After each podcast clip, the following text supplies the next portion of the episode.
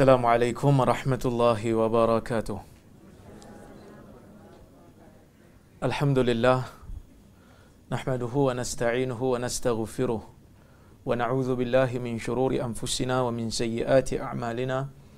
من يهده الله فلا مضل له ومن يضلل فلا هادي له. أشهد أن لا إله إلا الله وحده لا شريك له. وأشهد أن محمدا عبده ورسوله. Allahumma salli wa sallim ala Muhammad wa ala alihi wa sahbihi ajma'in amma أما Uh, Terima kasih kepada Tuan Moderator Prof. Adil Yang mana saya difahamkan uh, Prof. ni orang Libya Orang Libya tapi Masya Allah fasih berbahasa Melayu uh, Jadi orang Arab lah kan berbahasa Melayu Jadi mudah-mudahan uh, orang Melayu pun bersemangatlah nak belajar bahasa Arab sebab orang Arab pun dah belajar bahasa Melayu kan. Baik. Tajuk pembentangan hari ini adalah amalan yang dianggap sunnah dalam masyarakat Melayu tetapi ia bukan sunnah. Ia tajuk yang kontroversi. Tetapi tajuk yang kontroversi bahkan ada yang belum dengar pembentangan ataupun baru tengok poster je dah mengelupur dah. Itulah sifat sebahagian daripada orang kita yang tidak mahu mendengar dulu. Saya selalu sebut, kenapa tidak kita dengar dulu? kerana per, per, apa ni perangai mendengar dulu ni yang menyelamatkan Sa'ad bin Mu'az sehingga dia masuk Islam dan apabila dia meninggal dunia arash Allah bergegar kerana kehebatan dia maka dengarlah dulu kalau ada yang silap kalau ada yang salah kita perbetulkan. Kalau betul amalan-amalan ini bukan sunnah dan ada amalan lain yang sunnah maka tidak salah untuk kita memperbaiki amalan. Kerana Melayu ini bukanlah satu bangsa yang maksum. Sama seperti Arab sama seperti India sama seperti China yang mana ada amalan-amalan yang kurang tepat yang perlu diperbetulkan dan inilah kerja-kerja dan tugas para pendakwah untuk memperbetulkan amalan masyarakat bukan pendakwah kena tune supaya ikut masyarakat. Sebaliknya pendakwah kena menjadi rujukan kepada masyarakat. Saya ingat satu kisah di mana Al-Khattabi bercerita. Dia mendengar, dia kata dia dengar satu hadis daripada Nabi sallallahu alaihi wasallam yang mana lafaznya Nahan Nabi sallallahu alaihi wasallam anil halqi qabla salati yaumil jumu'ah yaumal jumu'ah. Nabi sallallahu alaihi wasallam melarang mencukur sebelum solat pada hari Jumaat. Maka kata Khattabi berkata sebahagian daripada guru-guru kami aku apabila mendengar hadis ini aku amalkan selama 40 tahun aku tidak bercukur sebelum solat Jumaat pada hari Jumaat Aku tak cukup apa-apa bulu dan rambut sebelum Jumaat. Rupanya hadis itu silap faham. Berlaku tashif. Sebenarnya bukan halq. Tetapi anil hilaqi. Nabi melarang sebelum salat Jumaat membuat halaqah di masjid kerana ia mengganggu orang yang datang awal untuk duduk di saf depan. Tapi mereka membetulkan amalan tu. Walaupun dah 40 tahun, tak ada pula dia kata, Alah kita dah 40 tahun dah tak payahlah. Ganggu je amalan masyarakat. No. Kerana orang yang baik itu adalah orang yang sentiasa menyemak amalannya dan mencari yang terbaik. Baik. Bila kita sebut tentang amalan bukan sunnah, maka kita tak boleh lari daripada membahaskan perkataan bid'ah. Yang mana bid'ah dari segi bahasa dari segi bahasa Arab bila sebut perkataan bid'ah Ibn Faris dalam kitab dia Mu'jam Maqayisil Lughah menyebut bid'ah ini kembali kepada dua makna yang utama. Yang pertama kata Ibn Faris ha, dia berasal daripada perkataan bada'a yang membawa dua maksud. Maksud yang pertama iaitu sesuatu yang baru dan tiada contohnya.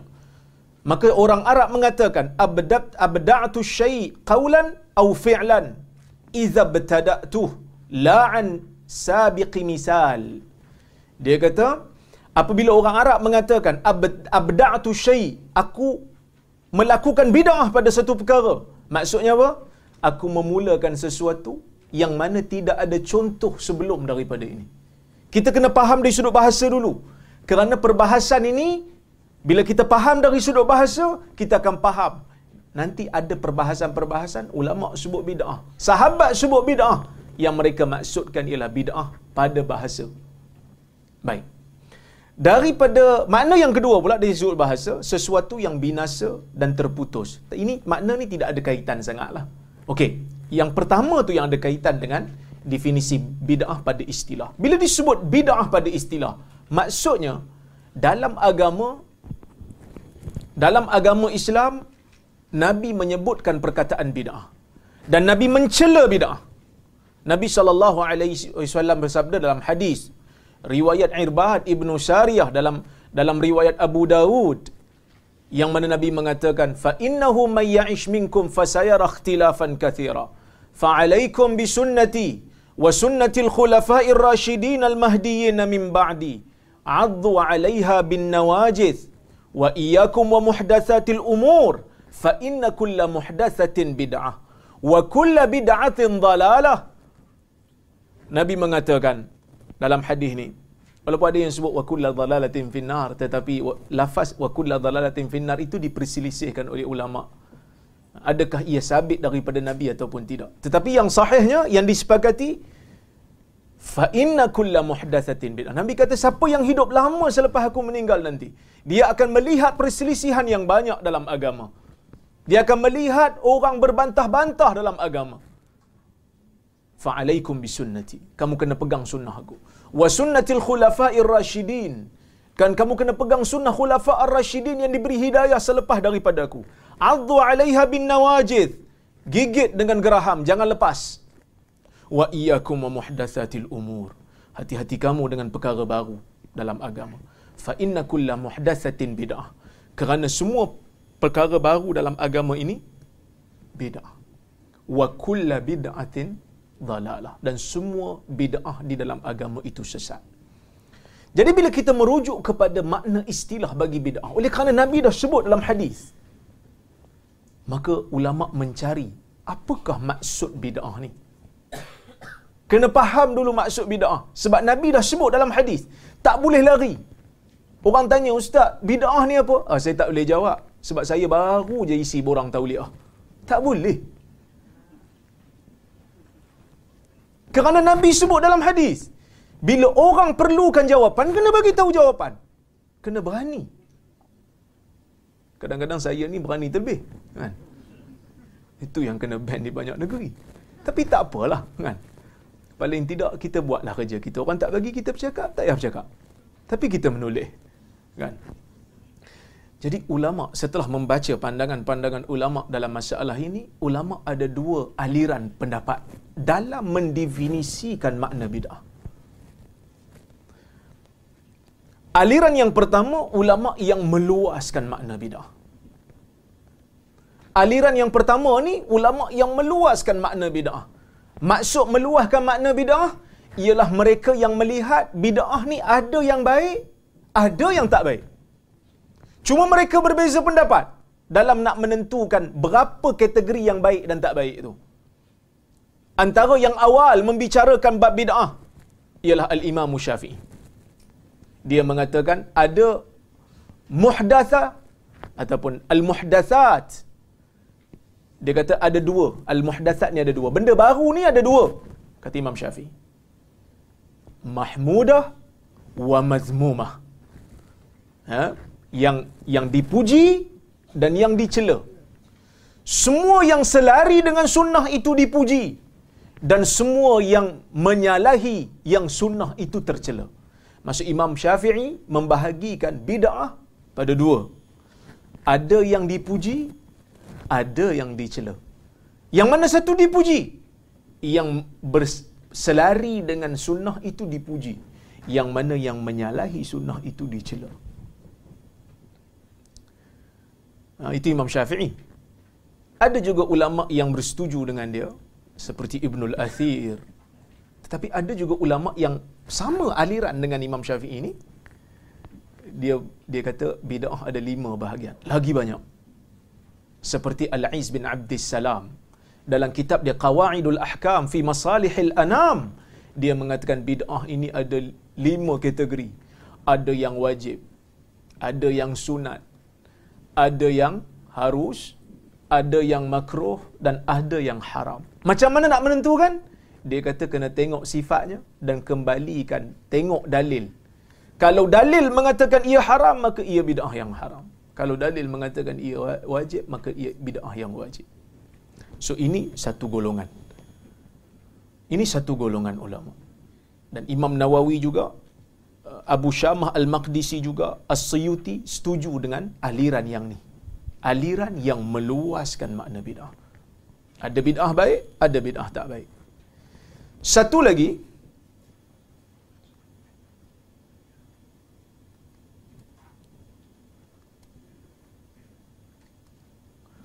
ulama yang menyempitkan makna bid'ah ni aliran yang kedua. Ulama yang menyempitkan makna bid'ah. Antara ulama yang menyempitkan makna bid'ah ni Asy-Syatibi, Ibn Taymiyah, Ibn Rajab dan juga Ibn Hajar Al-Haytami seolah-olah cenderung kepada pendapat ni. Apa maksud menyempitkan makna bid'ah? Dia kata bid'ah ni semua tercela. Tak ada yang dipuji. Dia tak macam yang sebelum tadi. Sebelum tadi dia kata ada yang bagus, ada bid'ah yang bagus. Yang ni kata tak bila nama bid'ah saja kira buruklah. Sebab apa? Sebab dia kata Nabi kata fa inna kulla muhdatsatin bid'ah. Kerana semua benda baru kata Nabi bid'ah. Semua benda baru Nabi kata bid'ah benda baru yang dimaksudkan tu nanti kita bincang. Ay, kalau semua benda baru bid'ah ustaz, jenuhlah kita. Ustaz pun datang naik kereta, kenapa tak naik unta? Yang tu nanti. Kita nak jawab geng-geng lain buruk ni. Tapi ada ulama yang menyempitkan istilah bid'ah bila sebut bid'ah maksudnya bid'ah yang tercela. Kerana Nabi dalam banyak hadis memang mencela perbuatan bid'ah. Tidak ada hadis yang Nabi puji perkataan bid'ah. Melainkan Nabi akan cela. Nabi kata kena jauhi. Man ahdatha fi amrina hadha ma laysa minhu fa huwa rad. Sesiapa yang mereka-reka dalam agama kami benda yang bukan daripada agama, maka ia tertolak. Maka Nabi Nabi cela. Bahkan Asy-Syatibi mengkritik ulama aliran awal yang mengatakan bid'ah boleh dibahagi kepada dua. Kerana kata dia, bid'ah ni istilah syarak. Nabi keji. Mana boleh kata ada yang terpuji? Asy-Syatibi tidak bersetuju. Tetapi setelah melakukan penelitian ataupun kita tengok dulu definisi Syatibi. Tadi saya sebut definisi Syafi'i. Tadi saya saya sebut definisi apa Al-Iz bin Abdus Salam. Jadi nak berlaku adil. Kan? Nak berlaku adil, so kita tengoklah apa definisi Syatibi kepada bid'ah ni. Yang mana uh, ustaz-ustaz yang aliran aliran jalur keras bukan jalur lebar banyak pakai yang ni banyak sebut mungkin ada yang biasa dengar pun asyatibi kata tariqatun fid din mukhtara'ah tudahi syar'iyyah bisuluki 'alayha al-mubalaghatu fit ta'abbud lillahi subhanahu wa ta'ala bid'ah pada syatibi dia kata satu jalan di dalam agama yang direka yang menyamai agama yang mana di diniatkan ataupun tujuan untuk melakukan amalan tersebut adalah ber, melampau untuk beribadat kepada Allah Subhanahu wa taala. Itu kata Syatibi. So Syatibi dia kata satu jalan dalam agama. Dan dia, ia, jalan tu pula direka. Dan waktu orang yang mengamalkan ajaran tu dia ada satu tujuan. Amal benda tu nak melampau dalam beribadat kepada Allah. Okey, itu kata Syatibi. Ibn Rajab pula mengatakan dalam Jami'ul Ulum wal Hikam, Ibn Rajab mengatakan, "Wal muradu bil bid'ah ma uhditha mimma la asla lahu fi syari'ah yadullu alaihi fa amma man kana lahu aslun min asy-syara' yadullu alaihi falaysa bi bid'ah syar'an wa in kana bid'atan lughah lughatan. kata uh, Ibn Rajab yang dimaksudkan dengan bid'ah ini sesuatu yang direka dalam agama yang tidak ada asal yang boleh menjadi dalil kepada per- perkara baru itu. Maksud benda baru yang tak ada dalil. Dan semua perkara yang ada dalil itu bukan bid'ah. Walaupun boleh dipanggil bid'ah dari segi bahasa tapi ia bukan bid'ah dari segi dari segi agama. Maksud jelas kat sini Ibn Rajab kata bid'ah ni yang pada syarak bid'ah yang tercela yang tak ada yang tak ada dalil yang tak ada asal dalam syarak. Kalau ada asal dia bukan bid'ah. Walaupun pada bahasa ia bid'ah. Kerana pada bahasa tadi benda baru, semua benda baru. Ada asal ke tak ada asal? Bid'ah pada bahasa. Jadi kita sedang berbicara tentang istilah. Baik. Setelah meneliti dua-dua pandangan ni, saya mempunyai kecenderungan walaupun ada sebahagian asatizah kita yang cenderung kepada pendapat yang kedua ada yang cenderung pada pendapat yang pertama bagi saya kedua-duanya mempunyai ha, pendapat yang sama cuma khilaf ini khilaf lafzi khilaf lafzi ini khilaf ataupun perbezaan itu hanya pada lafaz bukan perbezaan pada jauhar bukan perbezaan pada essence dia hanya pada istilah. Orang yang melihat bid'ah itu hanya yang dicela, maka yang ada asal dia tak panggil bid'ah, dia panggil masalah mursalah. Tapi orang yang meluahkan makna bid'ah, dia kata kalau betul-betul bid'ah yang dicela oleh Nabi, dia letak bid'ah dalalah ataupun bid'ah sayyi'ah. Tapi kalau yang bid'ah ada asal, dia panggil bid'ah tak? Tapi dia panggil bid'ah mahmudah ataupun bid'ah hasanah. Jadi yang jadi problem ni kat mana? Yang jadi problem ni kadang-kadang kita dah tahu dah, katalah kita pilih yang luah tadi. Kita ambil dia punya chop, kita pergi chop kat semua benda bid'ah. Sampai tak ada langsung bid'ah dalalah. Sedangkan yang luah tu pun ada bid'ah dalalah bagi dia Ini yang menjadi masalah ni. Ambil chop tapi tak ambil disiplin tukang chop. Dia pergi cop kot suka dia. Ni bid'ah, bid'ah sana. Yang ni bid'ah sana. Semua bid'ah sana. Ini jadi masalah. Kerana saya sebut, tadi yang setuju dengan aliran yang luah tadi ni, Al-Imamun Nawawi. Al-Imamun Nawawi dia setuju dengan pendapat yang kata bid'ah ni ada dua. Satu yang tercela, satu yang dipuji. Tapi Imam Nawawi juga ada menghukum bid'ah yang mungkar kepada amalan-amalan masyarakat di zaman dia yang berbentuk ibadat.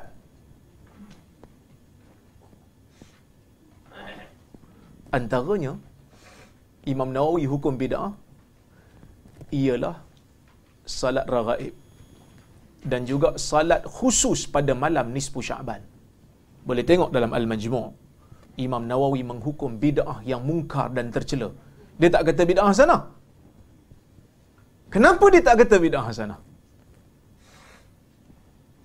Imam Nawawi juga menghukum bid'ah yang dilarang bagi orang ataupun bagi imam-imam yang salat tarawih pada malam 17 Ramadan kalau tak silap saya dengan membaca uh, suratul an'am pada rakaat kedua dalam rakaat terakhir dia hukum bidah jadi Imam Nawawi yang luah makna bidah pun ada bab-bab yang dihukum bidah ni bidah tercela kita ambil cok Imam Nawawi nampaknya tak ada lagi bid'ah tercela ni. Okey. Maka khilaf ni khilaf lafzi. Kenapa saya kata begitu? Pertama, saya katakan ulama aliran kedua mengiktiraf khilaf mereka dengan ulama aliran pertama adalah khilaf lafzi atau khilaf pada lafaz. Ibn Rajab menegaskan maksud kalam Imam Syafi'i. Ibn Rajab ni yang yang yang sempit ya. Dia kata dia menegaskan maksud kalam Imam Syafi'i apabila membahagikan bid'ah kepada dua. Kata Ibn Rajab, wa muradu Syafi'i rahimahullah ma dzakarnahu min qabl anna al-bid'ata al-madhmumah ma laysa laha aslun min asy-syari'ah yurja'u ilaih wa hiya al-bid'ah fi itlaq asy-syara' wa amma al-bid'atul mahmudah fama wafaqa as-sunnah ya'ni ma kana laha aslun min as-sunnah yurja'u ilaih wa inna ma hiya bid'atun lughatan la syar'an limuwafaq limuwafaqatiha as-sunnah kata Ibn Rajab yang dimaksudkan oleh Imam Syafi'i adalah seperti mana yang kita sebut sebelum ini iaitu bid'ah yang dicela ialah bid'ah yang tidak ada asal dalam syarak yang boleh dijadikan rujukan untuknya ia adalah bid'ah pada pandangan syarak adapun bid'ah yang dipuji ialah sesuatu yang selari dengan sunnah iaitu yang ada asal daripada sunnah yang boleh menjadi rujukan ia adalah bid'ah pada bahasa tidak pada syarak So dia orang sepakat sebenarnya. Yang mana yang tak ada asal bid'ah. Yang mana ada asal? Yang sempit kata bukan bid'ah. Yang luah dia kata bid'ah hasanah. Ataupun bid'ah mahmudah. Okey.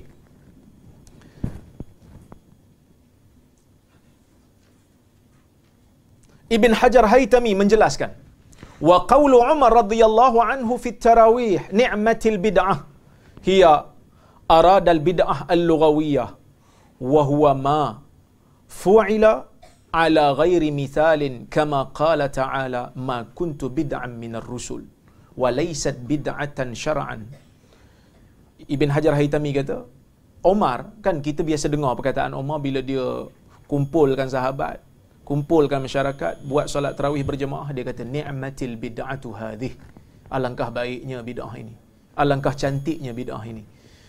Kata Ibn Hajar perkataan Omar alangkah baiknya bid'ah ini dia maksudkan adalah bid'ah pada bahasa semata-mata iaitu perkara yang dilakukan tanpa ada contoh.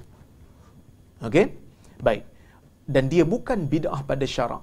Kerana bid'ah pada syarak adalah kesesatan. Bid'ah pada syarak kata Ibn Hajar adalah kesesatan. Seperti mana kata Nabi sallallahu alaihi wasallam wa man qassamaha minal ulama ila hasan wa ghairi hasan fa innama qassamal bid'atal lughawiyah sesiapa yang membahagikan bid'ah pada dua daripada kalangan ulama ada yang bahagi dua ada yang baik ada yang tak baik. Yang tu dia dia tengok dari sudut bahasa. Qala kullu bid'atin dalalah fa ma'nahu bid'ah syar'iyyah. Siapa yang kata semua bid'ah sesat dia maksudkan bid'ah syarak bukan bid'ah bahasa. Okey. Dan yang kedua, ulama aliran pertama bersepakat walaupun mereka luas, mereka menghukum bid'ah pada perkara yang menyanggahi sunnah.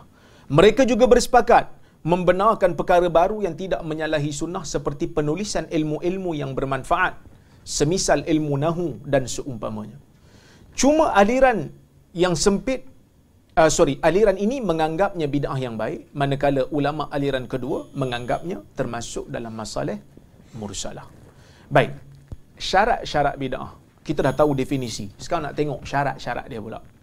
Syarat bid'ah yang pertama, bid'ah berlaku dalam perkara agama. Dalilnya apa? Dalilnya Nabi kata man ahdatha fi amrina hadha. Siapa yang buat benda baru dalam urusan kami. Maksudnya dalam agama. Bukan dalam urusan dunia yang tidak ada kaitan secara langsung dengan dengan dengan wahyu ataupun dengan dalil-dalil khusus. So kalau orang datang naik kereta ke, naik unta ke, naik lembu ke, itu termasuk dalam urusan dunia. Buktinya lagi Nabi saw datang ke Madinah. Nabi tengok ada orang Ansar buat takbirun nakhl. Orang Ansar ni dia pergi buat pendebungaan. Dia buat pendebungaan. So Nabi tak bagi. Nabi kata tak payah buat kot. So orang Ansar ingat itu arahan agama. So semua tak buat. Bila datang musim, jadi tak elok buah. Ini semua datang jumpa Nabi mengadu. Nabi kata, Antum a'lamu bi amri duniakum. Kamu lebih tahu tentang urusan dunia kamu. So dalam urusan dunia, dalam urusan adat, dalam urusan muamalat, selagi mana tidak ada larangan, maka selagi itu kita boleh buat. Sebaliknya dalam urusan ibadat, dalam urusan akidah, selagi mana tidak ada dalil menunjukkan, maka kita tak perlu buat. Itu itu asas. Ulama buat kaedah ni setelah mereka melihat kepada kepada dalil ini. Okey. Sebab itu kata Ibn Abdul Bar, wa amma ibtida'ul asya' min a'malid dunya fa hadha la hajar la haraja fi wa la 'aiba 'ala fa'ili. Adapun melakukan bid'ah dalam perkara-perkara daripada urusan dunia tidak menjadi masalah dan tidak ada aib ke atas pelakunya Dia sebenarnya, Dr. Yusuf Al-Qardawi sebut benda ni. Dari sudut ibadah dan akidah, Nabi dah bagi. Allah Ta'ala utuskan Nabi dan Nabi dah tunjuk benda yang fix. So, semua orang amal ikut cara Nabi lah. Supaya apa? Kerana otak kita ni, kemampuan dia terhad. Kita jarang boleh buat dua benda dalam satu masa. Kecuali cashier dekat drive-thru je. Dia boleh ambil duit, lepas tu dia boleh ambil order orang depan, orang belakang kita kan. Saya hebat jugalah dia, dia orang ni kan. Tapi jarang boleh buat. Jadi bila kita sibukkan diri kita, buat benda baru dalam agama, maka kita akan stagnan dalam urusan dunia. Kita akan lemau dalam urusan dunia. Kita duduk sibuk nak buat ibadat baru. Ikut kreativiti kita. Sedangkan kreativiti ni patutnya dilimpahkan dalam urusan dunia. Sepatutnya orang Islam kena jadi juara dalam masalah memudahkan urusan dunia orang ramai. Sebab tu saya sebut dulu. Cuba bayangkan kalau yang buat formula filament ni, buat lampu ni orang Islam. Berapa pahala yang dia kutip? Kerana memudahkan urusan orang. Kalau yang buat lampu isyarat tu, orang Muslim. Formula dia tu. Kapal terbang. Kalau orang Muslim yang buat. Cuba bayangkan berapa pahala yang dia sedang kutip. Kerana memudahkan urusan orang untuk bermusafir. Tapi kita tak buat. Kita sibuk buat ibadat-ibadat baru. Yang tidak ada asalnya. Itu jadi bahaya tu. Itu yang kita jadi mundur ke belakang. Okey. Asy-Syatibi menjelaskan, "Falau kanat tariqah falau kanat tariqah mukhtara'ah fi dunya 'ala al-khusus lam tusamma bid'atan ka ihdathi as-sana'i wal buldan allati la ahda biha." Kalau jalan yang yang baru itu, yang direka itu berkaitan dengan dunia secara khusus tidak dinamakan bid'ah pada syarak. Seperti buat kilang ataupun buat ataupun bina bandar yang mana sebelum ni tak ada pun. Nabi punya pemerintahan negara mana ada kementerian? Kan? Nabi mana ada menteri? Nabi lantik ikut keadaan tertentu. Bila Nabi nak, Nabi nak pergi perang baru Nabi lantik orang untuk jaga Madinah. Nabi tak ada menteri apa? Uh, sumber tenaga. Air tak ada. Apatah lagi menteri perpaduan, lagi tak ada. Ha. Tapi kita buat kerana urusan dunia. Urusan dunia. Tak ada kaitan. Bidah lah pada bahasa. Tapi masalah mursalah pada pandangan orang yang menyempitkan makna bidah. Dia kata masalah mursalah. Ini bukan bidah. Kerana ini bukan ibadat. Tak ada pula orang kata, siapa tak lantik menteri, maka pemerintahannya tidak afdal. Tak ada. Okey. Perkara adat dan muamalat asalnya harus kecuali jika diiktikad pengibadatan dengannya. Ha, ini kita sepakat. Benda-benda dunia ni kita buat kerana dunia. Dia tak jadi bid'ah. Masaklah apa pun. Melayu bak masak ni macam-macam. Kan? Saya pergi Sabah baru ni. Makan seafood. Sampai masuk hospital.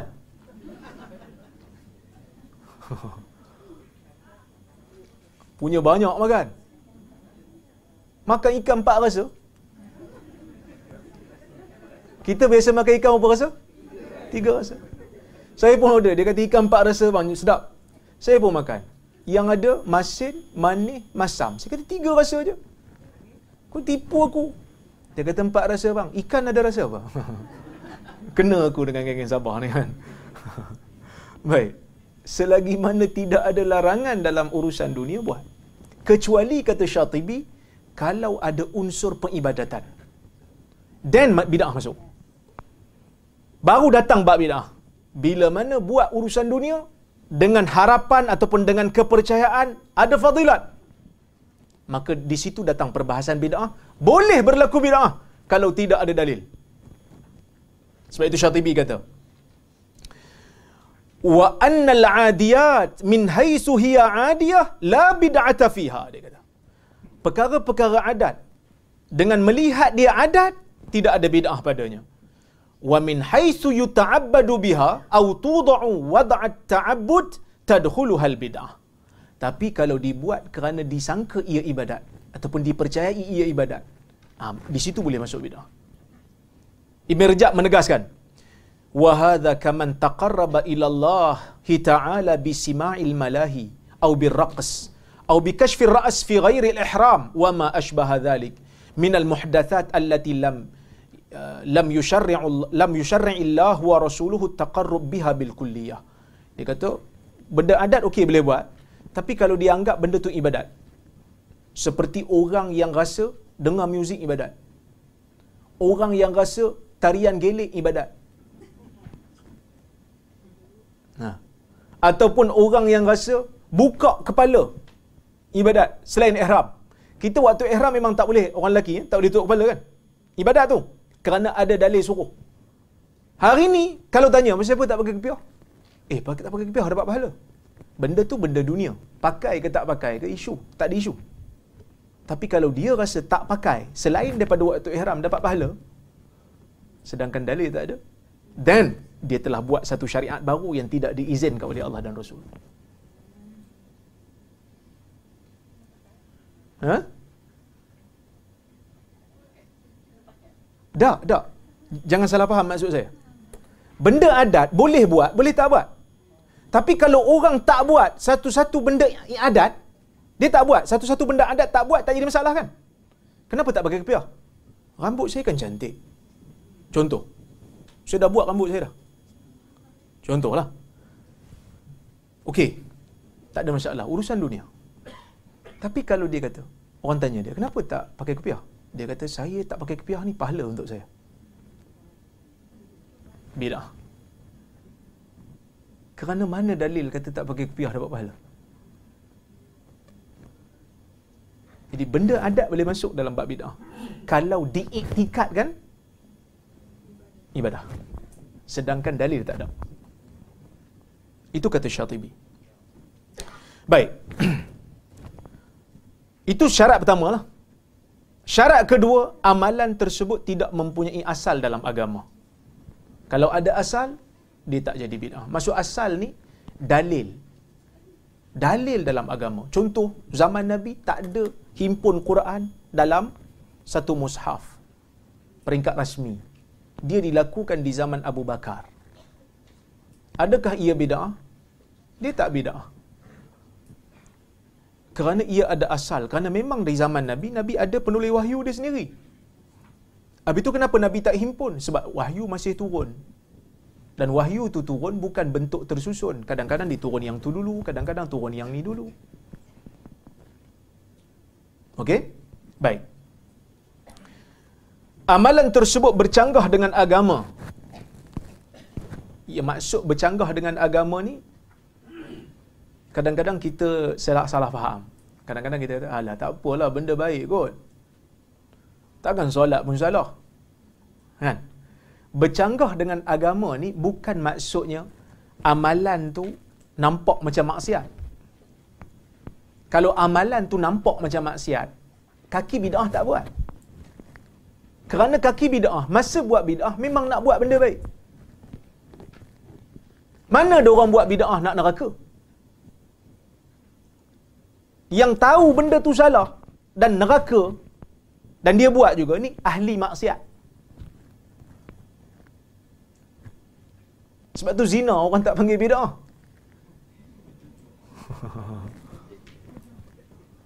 Sebab tu zina orang tak panggil bid'ah. Orang panggil apa zina? Orang panggil dosa, maksiat. Tapi orang yang buat maksiat zina ni ada dia kata saya sebenarnya berzina untuk dapat syurga firdausil a'la. Ada? Tak ada. Dia tahu maksiat. Ha? Ah mutaah sajalah sebab tu ahli bidah. ahli bidah yang buat. Tapi orang yang buat bidah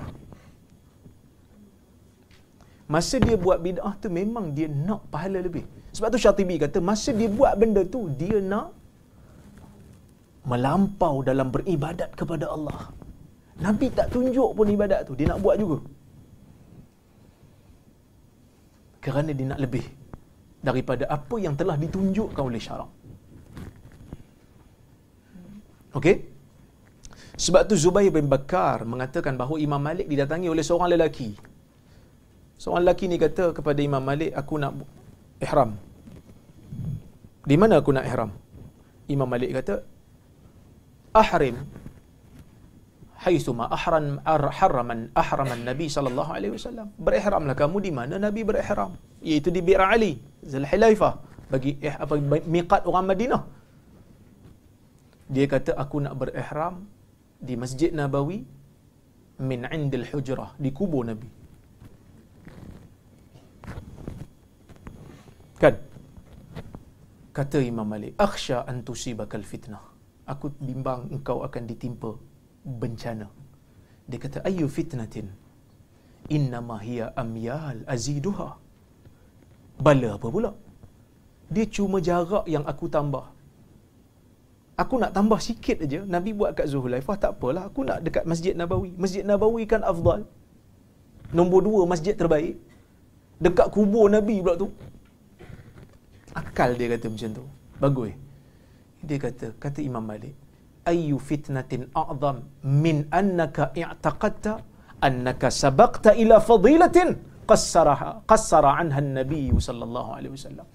Apakah bala yang lebih besar daripada engkau mempunyai kepercayaan engkau engkau mendahului satu pahala satu kelebihan yang nabi cuai tentangnya? Nabi tak buat tiba-tiba engkau kata engkau buat engkau nak dapat lebih pahala Ini bahayalah. Sebab itu dalam Sunan Kubra Al-Imam Baihaqi membawa satu athar daripada Sa'id bin Musayyib. Sa'id bin Musayyib masuk dalam masjid selepas waktu fajar. Dah azan subuh dia masuk masjid. Dia tengok Sa'id bin Musayyib ni menantu Abu Hurairah lah. Bagi siapa yang tak kenal, dia seorang ulama hadis besar. Tabi'in. Tabi'in yang menjadi pakar rujuk. Pakar hadis, pakar fiqh. Jadi, dia masuk dalam masjid, dia tengok ada seorang salat qabliyah subuh lebih daripada dua rakaat. Qabliyah subuh berapa rakaat?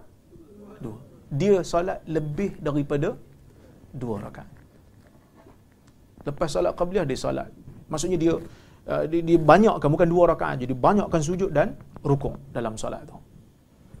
Lepas habis salat, Abu Sa'id ni tegur lah. Uh, sorry, Sa'id bin Musayyib ni tegur lah. Dia tegur lah. Dia kata, takkan Allah Ta'ala nak azab aku kerana aku salat? So dia tak dapat bayang macam mana Allah Ta'ala nak azab aku sebab salat. Sebab Nabi kata, bid'ah kan sesat? Ha? Takkan solat sesat? Kata Sa'id bin Musayyib, Allah akan mengazab kamu ala khilafis sunnah. Bukan kerana kamu solat, tapi kerana kamu menyalahi sunnah. Sunnah hanya tunjuk qabliyah subuh dua rakaat. Sebab tu jangan hanya berpada benda baik apa salahnya. Kerana kalau bab tu kita masukkan dan jadikan hujah. Tak ada bid'ah dalalah dalam agama ni. Semua akan jadi bid'ah hasanah belaka. Jadi apa yang dimaksudkan dengan bercanggah dengan agama ni? Yang dimaksudkan dengan bercanggah dengan agama ni, kita kena melihat daripada dua aspek. Eh lama ni saya urai ni. Amalan Melayu belum masuk lagi. Tapi saya kena bagi faham yang ni dulu. Tak apalah kau eh. Kata kerja pun bahasa Melayu nanti boleh baca sendirilah kan. Ataupun nanti pengurusi uh, panel kedua pun tak datang lagi kan. Saya ambil masa dia kan.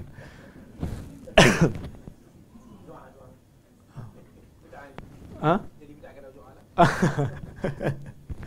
Okey uh, dia nak tahu bercanggah tak bercanggah dalam agama ni bab bidah ni pertama saya sebut tadi jangan dok ingat nampak macam maksiat tu tak boleh jadi ukur tak boleh jadi kayu ukur. Dia mesti tengok daripada dua aspek utama. Yang pertama qiyamul muqtadi ba'da asrin nabi sallallahu alaihi wasallam. Yang kedua wujudul mani' fi ahdin nabi sallallahu alaihi wasallam. Ni dua benda yang disebut oleh Ibn Hajar Haytami Pertama dia kata,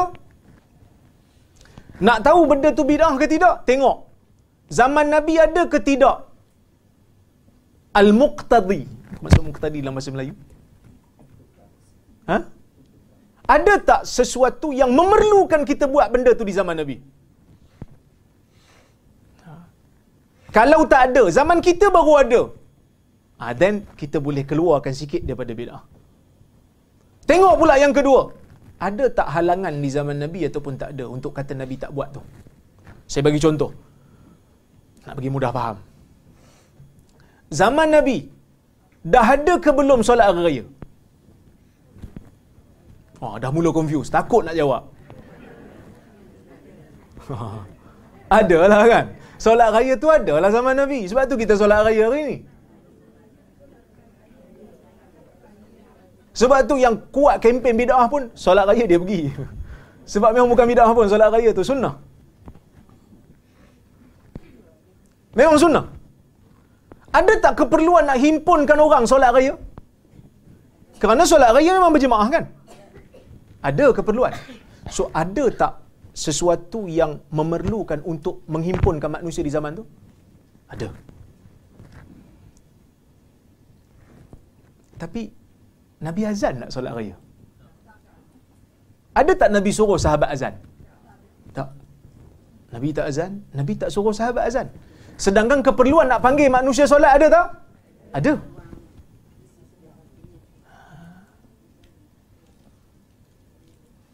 So keperluan tu ada. Kalau keperluan ada, okey, Nabi tak buat.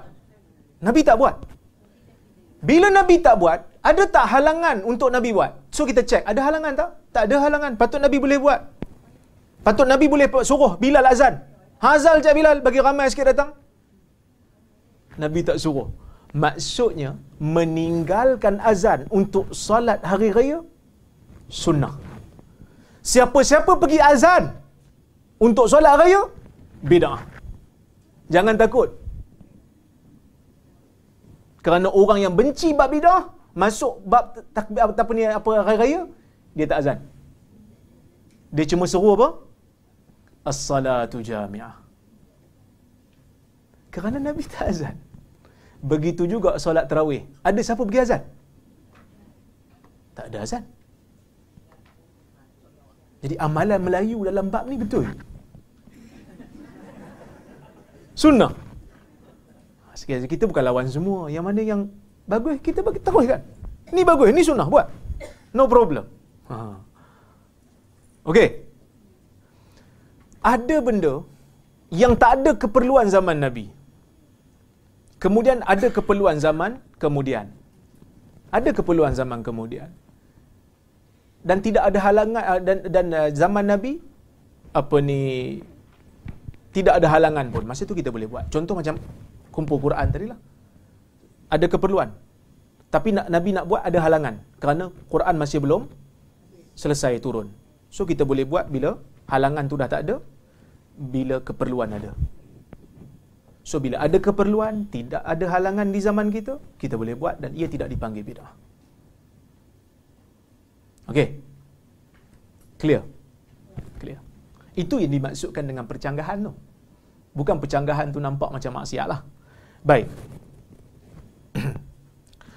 Zaman Nabi, kadang-kadang terdapat keperluan.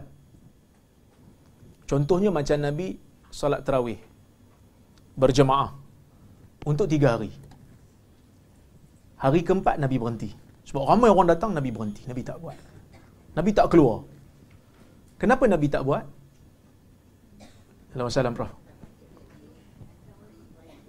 Kerana Nabi takut jadi wajib. Itu halangan dia. Bila itu halangannya, bila Nabi wafat, bila Nabi wafat saja, halangan tu dah tak ada. So kita boleh buat lah. Sebab tu kita terawih setiap hari berjemaah. Kerana halangan tu dah tak ada. Nabi takut halangan. Nabi takut jadi wajib. Itu halangannya. Bila Nabi dah wafat, tidak akan berlaku perubahan pada wahyu. Kerana wahyu telah terhenti. So kena bagi faham betul kaedah ni. Tapi tak apalah tuan-tuan dan puan-puan setakat sekadar tahu cukup lah. So yang yang nak faham ni Dr. Basri dia yang nak buat fatwa ni. Ha. Dia yang nak buat fatwa ni kena tengok benda-benda ni. Contoh Nabi sallallahu alaihi wasallam Nabi tak melazimi solat duha setiap hari. Nabi tak melazimi solat duha. Nabi hanya buat berapa riwayat je Nabi buat. Masa buka kota Mekah Nabi buat. Sebab itu Ibn Qayyim antara yang antara ulama yang kata solat duha tak ada. Ibn Qayyim walaupun saya tak setuju. Dia kata solat duha mana ada? Dia kata. Yang ada tu salatul fatah. Solat pembukaan negeri. Bila Islam menang buka satu negeri, ah baru ada solat tu. Dibuat di waktu duha. Tapi pandangan ni telah disanggahi oleh majoriti ulama dan pendapat majoriti lebih tepat dalam isu ni. Kerana hadis daripada Abu Hurairah, hadis daripada Abu Darda, hadis daripada Abu Dhar, clear Nabi pesan kepada Abu Hurairah. Kata Abu Hurairah, "Ausani khalili bi thalath." Kekasihku memesan tiga benda untuk aku solat duha setiap hari, untuk aku witir setiap malam, untuk aku puasa tiga hari dalam sebulan. Abu Darda pun kata Nabi pesan kat dia untuk buat uh, solat duha, soal uh, puasa tiga hari sebulan jangan tinggal, witir setiap malam. So menunjukkan solat duha tu dituntut. Tapi Nabi tak buat. Setiap hari. Kenapa Nabi tak buat? Aisyah kata, tidak ada sangkaan aku melainkan Nabi takut ia menjadi wajib kepada umatnya. Jadi sebab itu Umar tadi bila dia buat balik, bila dia buat balik terawih, diimamkan oleh Ubay, Umar kata apa? Ni'matil bid'ah. Alangkah baiknya bid'ah. Bid'ah pada bahasa. Bukan pada bukan pada syarak. Kerana syarak tak bid'ah pun. Kerana Nabi dah buat dah tiga hari pertama. Dia ada asal. Umar hidupkan semula. Dengan satu imam. Itu diimamkan oleh Ubay bin Ka'ab. radhiyallahu anhu. Baik. Bid'ah dalam perkara khilafiyah. Ini satu benda. Boleh tak bid'ah dalam masalah khilafiyah? Boleh tak membid'ahkan orang dalam masalah khilafiyah? Ada yang kata tak boleh membid'ahkan orang. Yang tu yang ramai yang tak dapat tauliah tu. Sebab membid'ahkan masalah khilafiyah. Kalau tanya saya, saya kata kita tak boleh nak buat satu kaedah umum. Tak boleh bid'ah dalam masalah khilafiyah. Tak boleh.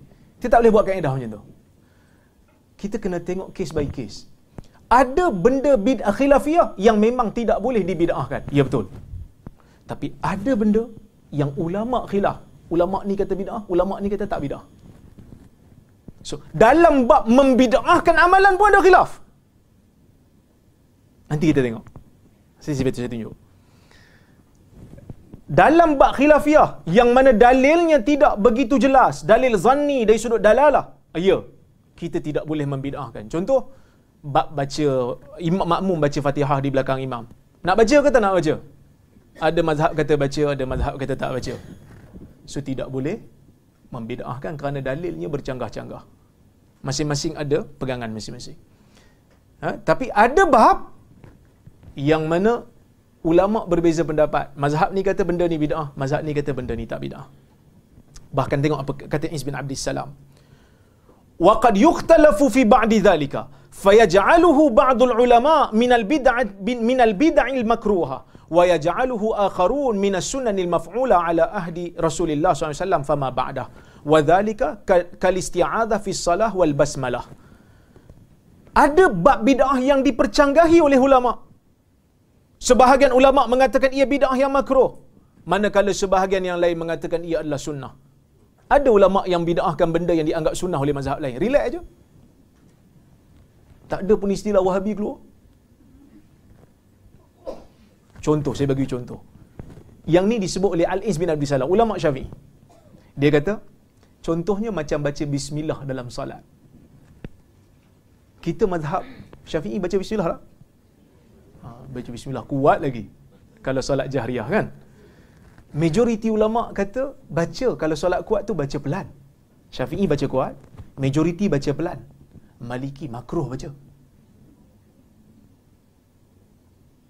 Makruh baca. Masuk kalau tak baca dapat pahala. Siapa berani kata Maliki Wahabi? Ha. Taklah. So, dia orang berbeza pendapat dalam masalah ni kerana dalil berbeza-beza. So ijtihad berbeza-beza. Contoh khilaf dalam hukum bid'ah. Contoh bila khilaf. Ni salam jama'i lepas solat. Zaman dulu bincang dah. Salam jama'i. So lepas solat jemaah, salam beramai-ramai. Kita buat kan? Sebahagian masjid lah. Siap selawat lagi kan? Salam. Zaman dulu dia buat lepas maghrib, eh, lepas uh, uh, subuh dan asar. Dia orang buat lepas subuh dan asar. Kenapa lepas subuh dan asar? Sebab waktu tu tak ada salat ba'diyah. So dia orang lepas zikir terus bangun terus salam ramai-ramai. Ha. Zaman kita setiap waktu buat. Kan? Adalah sebahagian tempat yang setiap waktu buat. Benda ni tak dibuat di zaman Nabi. Itu disepakat. Tapi apa hukumnya? Khilaf. Sebahagian ulama mengatakan harus. Siapa kata harus? Imam Nawawi. Imam Nawawi dalam majmuk dia kata tak apa. Sebab sebab dia kata salam ni bukan salah. Salam je lah. Kan Nabi kata boleh salam. Al-Iz bin Abdis Salam dalam Qawaidul Ahkam dia kata harus. Tapi dalam fatwa dia kata bidah. Saya tak tahu ini orang-orang kena gaji. Sebab ada perbezaan pandangan dia dalam dua-dua isu ni. Yang mana satu dulu, yang mana satu kemudian saya tak tahu. Kena kena kaji orang yang pakar dalam bidang syariah kena gaji lah. Baik. Tapi ramai di kalangan ulama yang kata bid'ah. Bid'ah yang tercela. Ai, takkan salam pun tercela. Ha, kita bincang tadi solat pun ada yang tercela. Apatah lagi salam. Siapa yang kata tercela? Dia kata dilarang. Antara ulama yang berpegang dengan pendapat ni. Ash-Shatibi, Ibn Al-Hajj Al-Maliki, Al-Munawi, Mulla Ali Al-Qari, Ibn Hajar juga cenderung pada pendapat ni. Dia tak sebut dia sokong tapi nampak ayat macam cenderung. Sebab apa mereka kata begitu? Dalil mereka ialah ia tidak pernah dilakukan di zaman salaf dan amalan ini juga dilakukan secara berterusan.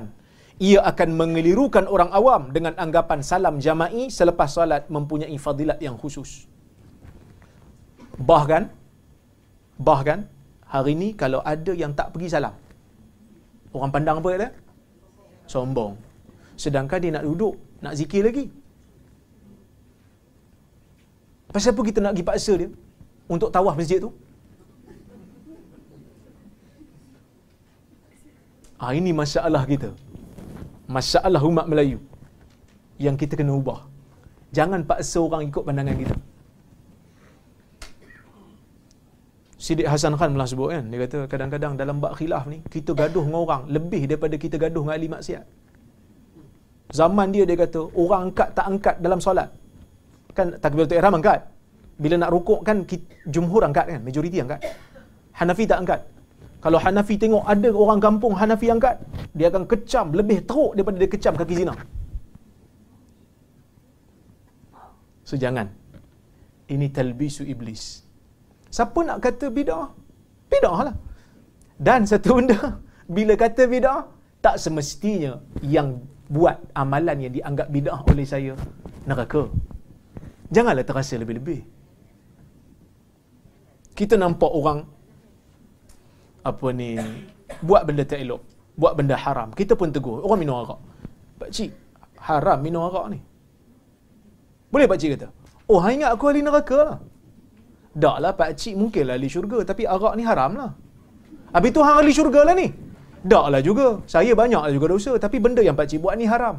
So tolong fokus. Benda haram dengan pak cik beza. Pak cik buat benda haram. Tapi banyak lagi benda benda baik yang pak cik buat yang mungkin akan menyelamatkan pak cik. Tapi yang tu haram. Tugas saya tegur yang tu. Pak cik nampak saya buat benda tak elok, pak cik tegur saya. Dan saya tak boleh kata, habis tu pak cik ahli syurga lah. Tak boleh juga. Kerana hukum amal dengan hukum orang beza. Baik. So kesimpulannya khilaf dalam hukum bid'ah berlaku sejak zaman silam. Justru tidak wajar untuk mana-mana badan agama melarang atau menghukum sesat bagi pihak yang menghukum suatu perkara sebagai bid'ah jika memang ada ulama silam yang menghukum bid'ah bagi amalan tersebut. Menghukum bid'ah, amalan tidak semestinya menghukum pelakunya sebagai ahli neraka. Baik. Faktor penyebaran amalan bukan sunnah dalam dalam masyarakat Melayu. Pertama berpegang dengan hadis yang terlalu dhaif. Ar-Ramli mengatakan, "Lam yasih fi syahri Rajab salatun makhsusah takhtassu bihi wal ahadithul marwiyah fi fadli salatir raghaib fi awal jumu'atin min syahri Rajab kadhibun kadhibun batil wa hadhihi salah bid'ah inda jumhuril ulama." So ini di antara benda yang menyebabkan berlakunya penyebaran amalan bukan sunnah amalan bid'ah dalam masyarakat. Berpegang dengan hadis yang terlalu daif. Sebab tu Ar-Ramli mengatakan, bukan bapak saya lah. Saya kata, ini menukil daripada bapak sendiri. Tak, bukan ayah saya yang tulis ni. Ar-Ramli, ulama mazhab syafi'i. Dia kata, tidak ada hadis yang sahih dalam kelebihan Tidak ada solat khusus yang sahih untuk bulan Rejab. Tak ada. Hadis-hadis yang diriwayatkan yang bercerita tentang kelebihan salat ragaib pada Jumaat pertama dalam bulan Rejab. Semuanya adalah dusta dan batil. Dan salat ini bid'ah di sisi majoriti ulama. Imam Nawawi pun sebut bid'ah. Majoriti sebut bid'ah. Cuma Ibn Salah kata tak bid'ah. Tapi pendapat Ibn Salah tidak di, diterima. Okey. Yang kedua, berpada dengan dalil umum untuk beramal dengan ibadat berbentuk khusus. Dalam nota saya itu ada perkataan yang tertinggal. Dalil saya tak letak umum. Muka surat 14 yang ada pada tuan-tuan dan puan tu. Ha? Bukan bukan dalam dalam bukan dalam tajuk di bawah dalam misi. Ha? Saya yang tulis kata kerja tu. Jadi saya tahu lebih. ada perkataan yang tertinggal. Jadi minta tambah. Berpada dengan dalil saja kan? Berpada dengan dalil umum. So tambah perkataan umum. Baik. Apa maksud berpada dengan dalil umum? Orang kita kadang-kadang dia hanya berpada dengan dalil umum untuk mengkhususkan amalan yang berbentuk khusus dan berterusan. Yang ni problem. Saya bagi contoh Allah Subhanahu wa taala menyuruh kita salat. Tapi boleh tak kita salat berapa rakaat pun yang kita suka? Tak boleh. Kita mesti ikut disiplin dia. Jadi dalil umum tak boleh kata, ah saya tak apa, saya buat solat Rabu, apa masalah? Ha? Solat Rabu saya buat macam solat Jumaat, empat kali khutbah, power lagi. Sebab saya tengok solat Jumaat pun ramai yang tidur ni. Contoh, Betul orang kata ini Nabi tak buat. Memang Nabi tak buat tapi Nabi ada larang tak? Nabi larang tak? Nabi ada larang tak? Bila pula Nabi tak larang? Kan Nabi larang bid'ah? Eh, 10 minit? Eh, ni lupa diri ni, lupa diri. Okey, sebab tu kita kena tahu. Syatibi mengatakan, asalnya apabila sesuatu amalan pada keseluruhannya disyariatkan, tidak semestinya ia disyariatkan secara detail. Berdiri itu dituntut dalam solat. Tetapi orang yang berdiri dengan niat ibadat di tengah-tengah panah kerana nazar, berdiri tengah-tengah panah itu tak disuruh oleh syarak. Walaupun berdiri dalam solat, dituntut bagi orang sehat. Kan kita solat kan kena berdiri? Siapa yang mampu berdiri tak tak berdiri waktu solat fardu, tak sah solat. Tapi dia kata saya ni oleh kerana solat berdiri, berdiri dalam solat dituntut saya nazar lah berdiri tengah-tengah panah. Berdiri tengah panah tak ada tak ada dalil yang kata ibadat. Okey, baik. Semangat ingin, ingin ibadat semangat terlebih. Ha? ini yang disebut oleh Ibn Mas'ud. Kam min muridil khair la yusibah. Berapa ramai orang nak kebaikan tapi tak dapat. Kerana terlalu semangat tapi jahil melampau dalam menggunakan akal Kadang-kadang kita melampau dalam guna akal. Dalam Islam ni ada bab yang dipanggil sebagai bab ibadat mahdah. Ibadat semata-mata ibadat. Tak difahami kenapa. Kenapa solat zuhur dua, eh, empat? Kenapa solat subuh dua? Kenapa solat isyak empat? Kenapa solat maghrib tiga? Kenapa bila ambil uduk dua kali, kentut sekali, batal? Semua sekali. Patutnya ambil uduk dua kali, kentut sekali, ada lagi satu lah. Ini bukan main PlayStation. Bila mati satu tinggal satu nyawa. No. Kentut sekali, berapa kali ambil uduk pun, batal semua. Dan kenapa bila kentut batal wuduk yang dibasuh muka sedangkan yang kentut itu anggota yang lain? Kan yang kentut tu anggota lain. Jadi muka tak puas hati. Pasal aku yang kena, bukan aku yang buat onar ni. So, ini semua melangkaui batasan pemikiran akal manusia yang waras. Okey. Contoh bid'ah yang dianggap sunnah dalam masyarakat Melayu Contoh saya sebut ada beberapa contoh. Yang pertama kenduri arwah. Benda ni memang ulam memang kita ilmuan kita duk bincang lah. Ada yang buat tiga hari, ada yang buat apa? Tujuh hari, hari ke-40, hari ke-100. Dan dianggap benda ni sebagai satu tuntutan. So, seolah-olah macam ada dalil khusus yang suruh buat tiga hari turut. Tujuh hari, hari ke-40, hari 100. Sebenarnya, tidak ada. Kerana yang sunnah dalam masalah ni jiran yang bagi makan kepada keluarga si mati. Sebab itu golongan salah kata, ma ahdatha qaumun atau ma btada'a qaumun bid'atan fayara bid'atan illa adha'u mithlaha minas sunnah. Tidak ada satu kaum yang mencipta satu bid'ah dan mengamalkannya melainkan mereka akan tinggal amalan yang seumpamanya daripada sunnah. Kita dok buat benda ni dan kita dok ingat macam benda ni dituntut dalam agama dengan bentuk yang khusus sebegini. Sedangkan kita lupa sunnah yang Nabi suruh isna'u li ali Ja'far ta'ama. Buat makan kepada keluarga Ja'far. Ja'far meninggal dunia, buat makan pada dia orang Madinah. Jadi hari ni kita tak buat benda ni kerana kita dok buat yang sebaliknya. Ahli keluarga si mati pula pergi buat makan. Terbalik. Sunnah itu terbalik. Maka sebab itu ulama tidak membenarkan perhimpunan di rumah si mati semata-mata kerana kematian dan buat makan. Bahkan mazhab uh, Hanafi clear menyebut dia kata kenduri ini waktu suka bukan waktu bukan waktu duka. Okey. So kita kena ubahlah. Lepas ni kalau ada kematian dekat kejiranan kita, kita bagi makan pada keluarga dia. Okey. Satu lagi ucapan takziah. Ucapan takziah ni memang sunnah. Tapi macam mana orang Melayu ucap takziah? Ha? Like aja. Lagi teruk kan? Macam mana orang Melayu ucap takziah? Al-Fatihah. Satu. Yang kedua, takziah kepada keluarga si mati. Ucapan takziah tu bukan dengan menyebut lafaz takziah. Nawawi mengatakan, makna takziah arahan ataupun cadangan untuk sabar dan tabah menanggung bebanan ataupun menanggung musibah dan ajak dia untuk fikir pahala yang banyak ketika mana dia sabar menanggung musibah. Itu ucapan takziah. Semenjak orang Melayu tahu perkataan takziah, dia guna perkataan takziah tu. Takziah eh, takziah. Itu bukan takziah. Dulu takziah.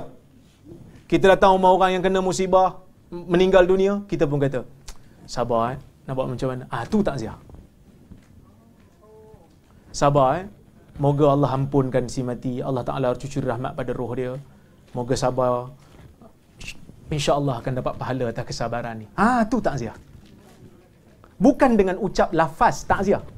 Takziah kepada awak. Dia pun tak faham. Takziah tu apa? So, kita kena faham.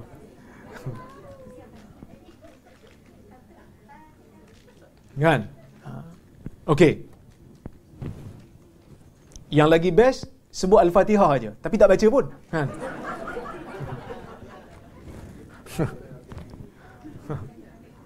Dah lah. Tak ada dalil pun khusus bacaan Fatihah tu. Baca pun tak.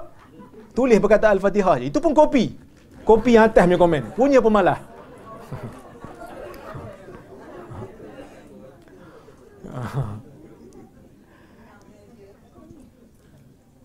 Tarhim sebelum subuh dengan pembesar suara.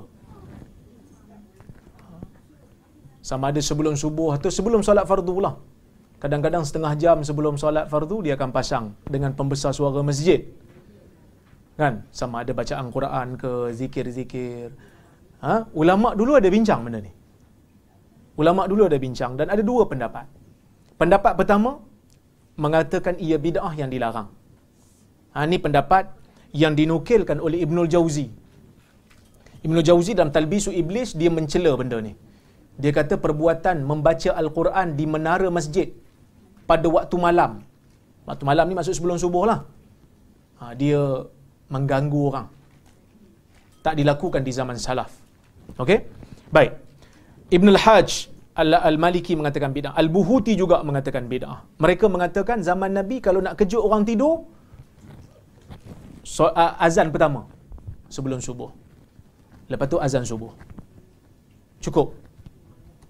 Pendapat yang kedua, ada yang kata diharuskan. Ini pendapat Ibn Rajab Al-Hambali dan juga Iraqi. Bahkan Ibn Rajab mengatakan ia dituntut kerana kerja orang bangun. Saya wallahu taala alam wala pada khilaf saya setuju kepada pendapat yang pertama tadi. Kerana ia lebih kepada menjadikan orang lari daripada agama. Ha? Bukan tak ada komplain, ada komplain. Kan? Terlalu kuat pembesar suara sampai kadang-kadang baby pun diajak bangun subuh.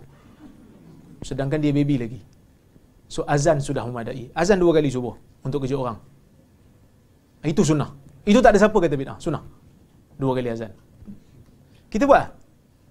Di negeri ni buat. Azan sekali ya subuh kan. Ha? Sunnahnya dua kali. So setakat ni azan dua kali kat Malaysia ni. Perlis dan Penang. Ha?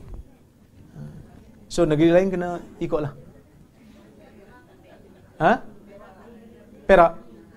Ah ha, Perak saya dilarang cakap di Perak. Waktu imsak sebelum fajar ia dianggap sebagai satu tuntutan agama. Bahkan kalau 10 minit sebelum tu bila masuk waktu imsak ada makcik-makcik yang tak nak makan dah. Walaupun dia terbangun lewat. Sebenarnya boleh. Memang betul ada hadis Nabi ni dia sahur, dia berhenti sahur sekadar 50 ayat. Tapi bukan bermakna lepas pada tu tak boleh makan.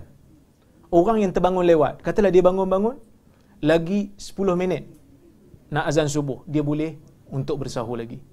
Kerana Nabi SAW kata, Kulu washrabu hatta yu'adzina ibnu ummi maktum. Fa innahu la yu'adzinu hatta yattali al-fajr. Ha? Makan dan minumlah untuk orang yang bersahur. Sehingga Ibn Umi Maktum azan. Kerana dia tidak azan melainkan setelah terbitnya fajar. Ada hadis yang mana Huzaifah bagi tahu, tasahartu ma'a Rasulullah SAW, huwa nahar illa anna syams lam tattali. Aku bersahur dengan Nabi. Waktu tu waktu dah dah siang dah. Cuma matahari belum terbit. Maksudnya uh, fajar belum terbit. Itu kata Huzaifah. Maksudnya lewatlah Nabi sahur tu. Semua kebiasaan Nabi sebel- sekadar 50 ayat Nabi dah berhenti untuk pergi subuh. Tapi kalau nak makan lagi boleh. Jangan dianggap imsak itu merupakan satu tempoh untuk haram makan lepas pada tu. Qiyam waktu selawat. Tahu qiyam? Siapa biasa marhaban? Ha, dululah kan.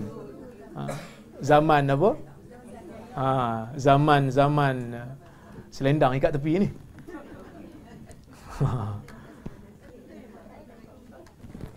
oh, okey okey.